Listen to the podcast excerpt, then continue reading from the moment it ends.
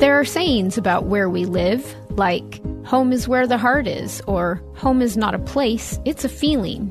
Hi, I'm Colette, inviting you to share our home. Care Partner Senior Living, independent, assisted, and memory care living in a warm, caring, secure environment. We provide the setting for new relationships and planned social events while assisting in your daily care needs to help you thrive in your new home. Care Partners is the best choice in senior living, delivering quality care at an affordable price. And if you ever run out of funds and need to convert to Medicaid, we will never ask you to move. So if you're looking for a feeling, not just a place, find your new home by visiting one of our 15 vibrant communities throughout Western Washington and Spokane, or go to carepartnersliving.com. Stretch your assets, preserve your estate, and never worry about moving. That's the Care Partners Living experience. Visit carepartnersliving.com. The following podcast is provided by an approved senior care provider on the Answers for Elders radio network. And welcome everyone to Answers for Elders Radio. And we are here with a very special hour on this weekend. And the reason why it's a very special hour is because I get to share this hour with somebody that I went to Anacortes High School with, and her name is Dana Chrysler. And Dana, welcome to the show. Welcome to Answers for Elders Radio. Thank you. I, I'm so excited to be here.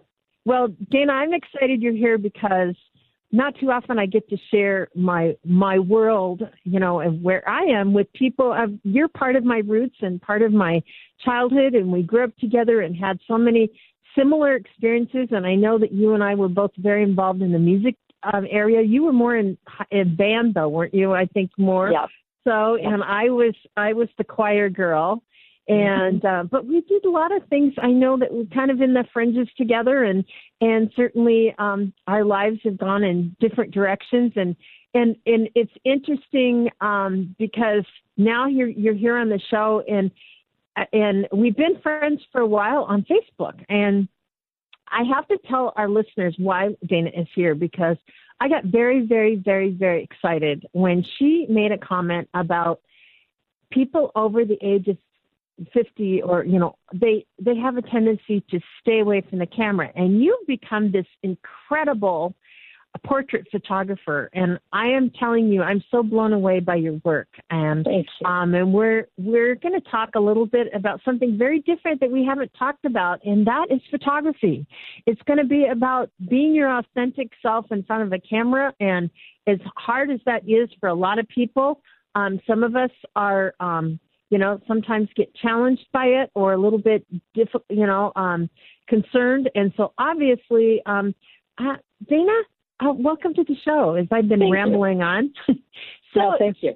So tell us a little bit about you and where you've been with your life since high school, in a in a nutshell, and how you started this whole world of being a photographer. Well, it would be a really long story because uh, you know I'm getting up there in years, but um, I realized that probably more in my later years that I am really a communicator. That's that's what I have always loved. Even going back to grade school, I loved writing. Uh, later in life, I had a graphic design business, and I kind of came to photography later in life. Mm-hmm. Um, and I came to it honestly because of the health crisis that happened when I was 52. And so I was diagnosed with breast cancer, and it really came out of left field. I, I had a job that I loved. I'd been there 10 years. I had no, you know, inkling about changing up my life at all. But when I got that diagnosis, um, really my whole paradigm changed. And that's really what led me into photography. Mm-hmm. Wow, wow. And and it's interesting. I started Answers for Elders when I was 52. Interesting. So it yeah. again, we we yeah. started off in the same exact times of our lives, um, mm-hmm. and moving forward. So that's kind of an interesting uh, thing that you say that. Mm-hmm. So what mm-hmm. drove you to photography? You said you started. What was, you know, why? I, uh, I know you got the diagnosis, but tell me what was the pull of photography? Well, before I get there, I just want to share one little anecdote because oh, it has to do with um, really what motivates me and kind of what drives my mission. And that is um, when I got diagnosed, I went through about a year's worth of treatment. I had two surgeries, four chemo treatments at Swedish in Seattle, and seven and a half weeks of radiation, and then on five years of adjuvant treatment afterwards. But when I went in for my first chemo treatment, um, I really, you know, I was nervous. They give you steroids sure. before you have it and other medications to make sure your body can deal with it. And I was getting ready to sit down for the treatment, and I still remember this moment like it was frozen in time. I I said to God, "Okay, I don't want to do this, but I'm going to do this because I want to know my grandchildren. I want to live. I want to know my grandchildren." Yeah. And honestly, you've got to understand at that point in time, my daughter was a senior in high school. I only have one child, and um, she didn't really date, didn't have a boyfriend. So I was really dreaming about the future when I said that to God. Um, but since that, since that time, it's been 13 years. I survived you my have treatment. beautiful grandchildren now. Thank you. I do, and they have ended up being my my muses. And I realized, really, you know, after I survived the treatment and went mm-hmm. through the whole experience, that it really was impressed upon me that we're all going to leave a legacy. And I started thinking about, well, what's my legacy going to be? I started wanting to be more purposeful in my interactions with people. I started wanting to have connections and relationships and all the things that, you know, that you do when you realize life is, I could not, I might not be here next year. I need to think about how I'm really living my life. Um, so I started a blog, Suzanne, way back then to keep my family and friends apprised of what was happening, and I called it Running the Race. And several of the blog posts I made, to be honest with you, right before this interview, I was going back and reading some of the things I had written. I had forgotten about them. So I'm so glad that I recorded them. But one of the things that I wrote was um, about a little story that I learned about George Burns and Gracie Allen. Do you do you remember them? They're a little bit. Of course, I do. I thought you would. So they're a little bit before our time, but we remember them. So I read this story that um, when Gracie Allen passed away, that George was going through her personal effects, and he came across a letter that she had written in the envelope in, in a desk drawer, addressed to George, and he opened it, and it said, "Dear George."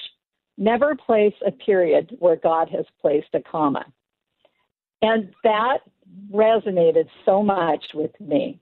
Wow. Because when I was first diagnosed, I I thought of it as a period. I really did. I, I thought, I don't know if I'm going to survive this. I don't know if I'm going to be here next year.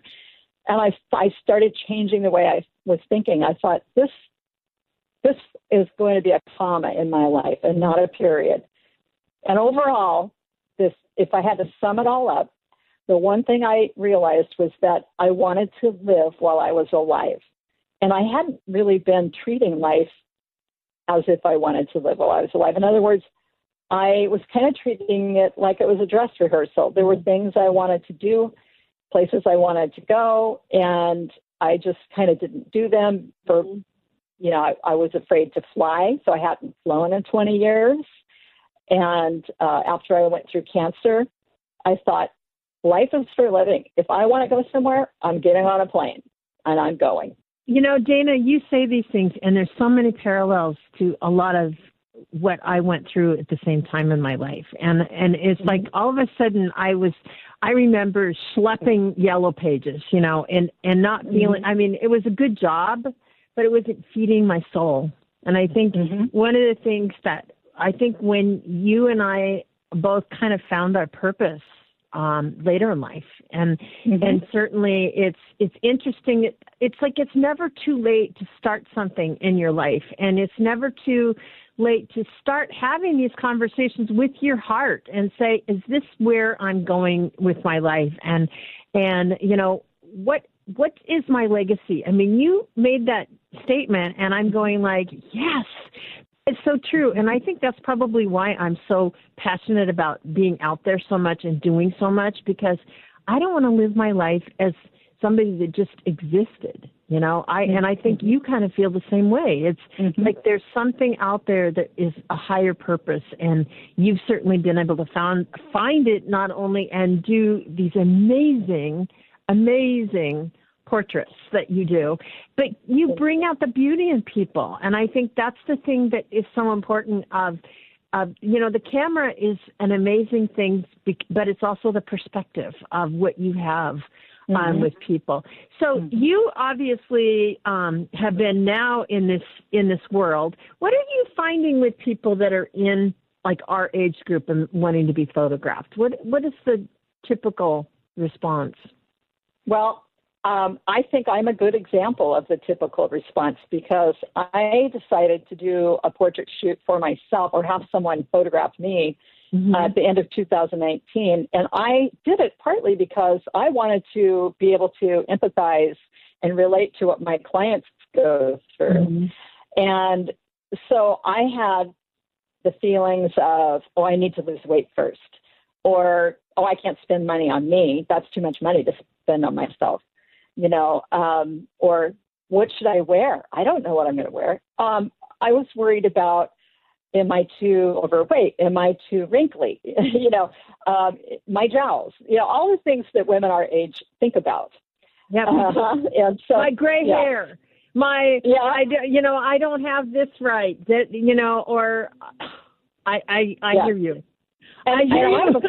I'm a photographer and I know all the reasons why people should yeah. photos. And yeah. I still had a hard time doing it for myself. But I got to tell you, there came a point I wrestled with it for a couple of years actually, and I finally did it. And I cannot tell you how happy I am that I did it. I felt this sounds kind of strange, but I felt a little more empowered after I did it. I absolutely, I I really did. And honestly, what drove me to do it, besides wanting to relate to my clients, is that I wanted to leave something behind for my daughter and her children.